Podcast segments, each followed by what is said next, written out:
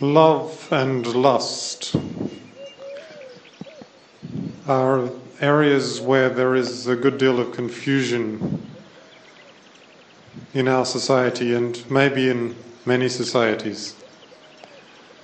In the old days, it was seen in a very simple way. Sex within marriage is appropriate and good and sex out of marriage is a sin and an expression of lust rather than love. But of course, it's not as simple as that. Marriage is, is a way of trying to create something more refined in the, in the desire and the sexual attraction. But it doesn't necessarily always work, and it's not the whole story by itself.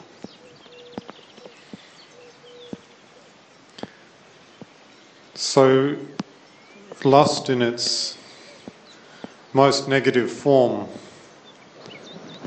leads to violent sexual crimes.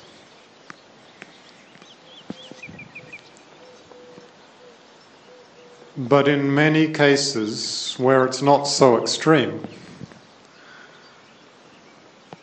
it's not always recognized as being out of balance. But it still leads to problems. It may simply lead to relationship problems, to unhappy marriages. Or it may lead to simply uh, depression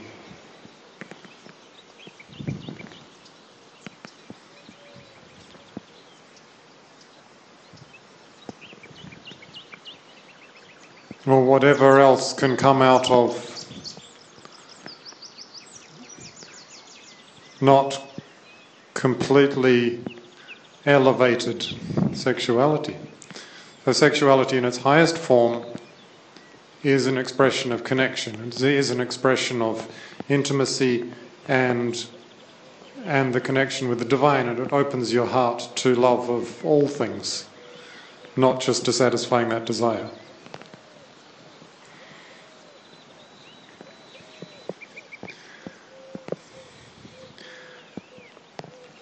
And where we start to, or tend to get confused at the moment, is, is in romance. The romantic desire seems to be more elevated than simple lust, and perhaps it is. But it's not necessarily connecting to the divine and to the universal it can be still limiting oneself to connecting to an individual, which creates a kind of dependence and a kind of neediness that is out of balance and, and unsustainable and leads to some very unhappy relationships. So, what we are actually looking for is love as an expression of connection, as an expression of being one together. Love is being happy together.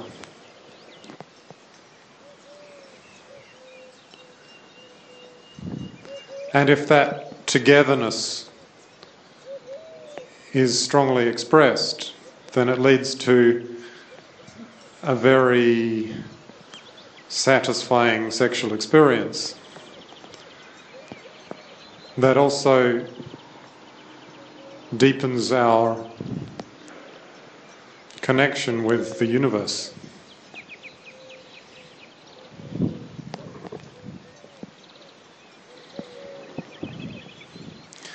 So, how do we achieve this? How do we make sure that we are connecting in this deeper way and not in the shallower way?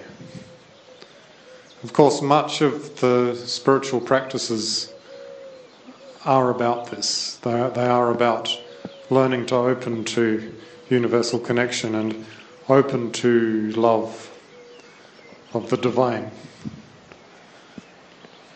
And when you can do that, then it can express in all areas of your life, including in sexuality, in love and lust.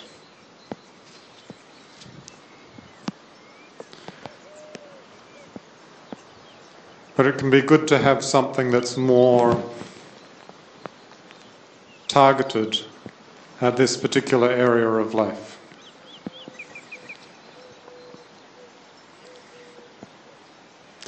So, one of the techniques that has been popularized recently is, is eye gazing, staring into each other's eyes, which has some benefits. But I think if, if we add to it the namaskar, which is the greeting where we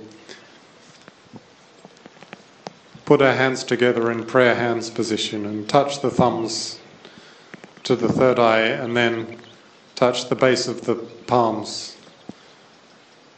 or the base of the thumbs to the heart so that we're recognizing each other with the mind and the heart. And of course, the soul is implied. This can strengthen that, that practice and make it more definitely connecting to the universal and not just to the individual. And that can also be done in other ways. The namaskar itself has quite a profound impact on the, on the mind in terms of creating this sense of connection to whoever it is that you're greeting.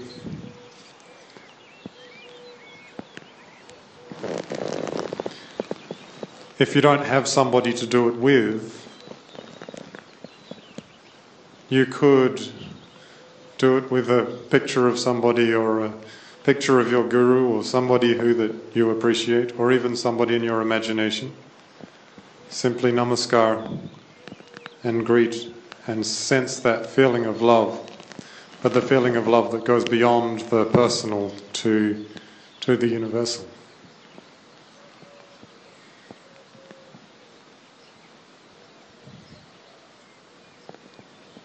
We talked about marriage, and marriage does have an influence here.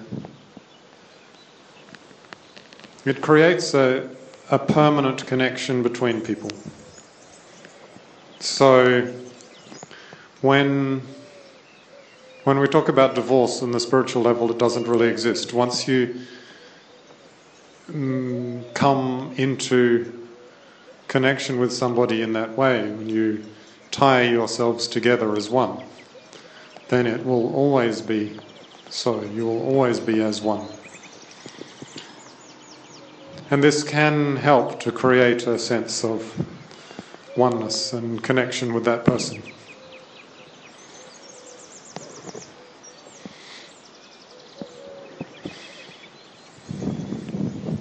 There are other techniques such as the yogic dances of Tandava and Kaushiki that are very good at strengthening people's ability to to love, both in the sense of connecting in this way, but also in the sense of being able to handle people when they're not connecting, when things are going wrong, which is also a very important part of love and sex and relationships, is to be able to hold the connection and, and love and peace when the other person is not able to hold and connect with you. And that's being able to do that enables a certain security and peace in the relationship that allows the positives to grow because the negatives don't exacerbate, they don't build on it on themselves and get worse. So Kaushiki and Tandava I can't teach on an audio, in a speech, but um, we can put some links to some videos that can teach them as well. There's also some Qigong positions. The women and men have slightly different positions they can hold their bodies that can encourage this, this feeling, not only of loving connection, but also the the the strength, inner strength that I've been talking about.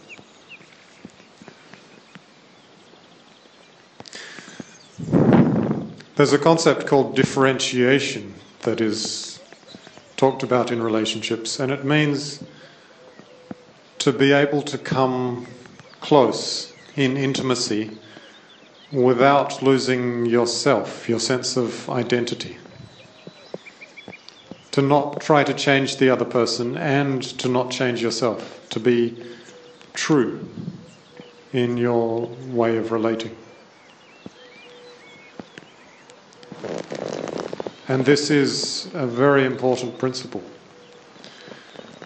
It's interesting because differentiation is is uh, not trying to change people, and yet it does change people. When you stop trying to change people, stop trying to change yourself, stop t- trying to change others, then you very quickly grow up. And others around you are pushed to grow up as well. So it's uh, one of those spiritual paradoxical things where the reverse action has the desired effect. A useful question in looking for differentiation is if the other person or the other people never change, how would you respond? If you can respond in a way that is not expecting the other to change, but is expressing yourself truly and appropriately, then you will find that differentiation. And all of these techniques are different ways of getting to the same kind of energy of being yourself in connection with others and in connection with the universe.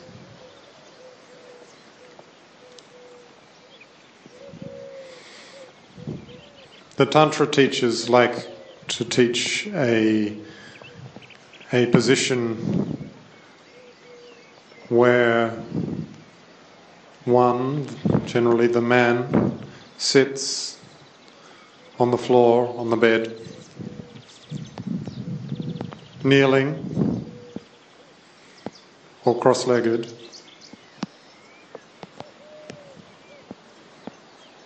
And the other, generally the woman, sits on his lap facing him,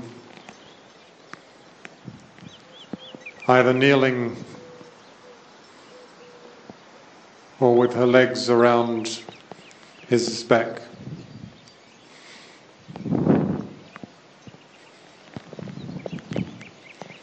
This position is like a sexual meditation position. It's a very good way of getting that same energy in, in practice together.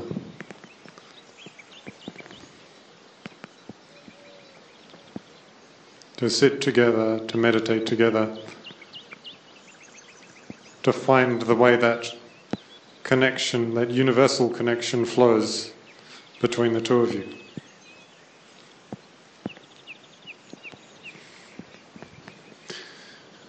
So, if you have a partner to practice with, that's a good practice.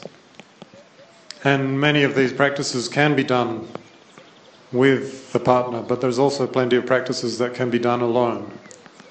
And when we strengthen our own differentiation, our own ability to connect, then much of the other issues with other people sort themselves out. You'll find yourself attracting appropriate people to have relationships with. You'll find people relating to you in different ways that are more appropriate. And you'll find yourself responding more appropriately. So, whether you have partner to practice with, or you need to practice alone. Strengthening this, this differentiation, it's like strengthening a, a spiritual muscle, has a profound impact on your loving connections in yourself and with the divine and also with those around you. And it's not just for intimate romantic connections, it's also for all of your friendships, all of your family relationships. They're all benefited by strengthening that, that feeling in yourself.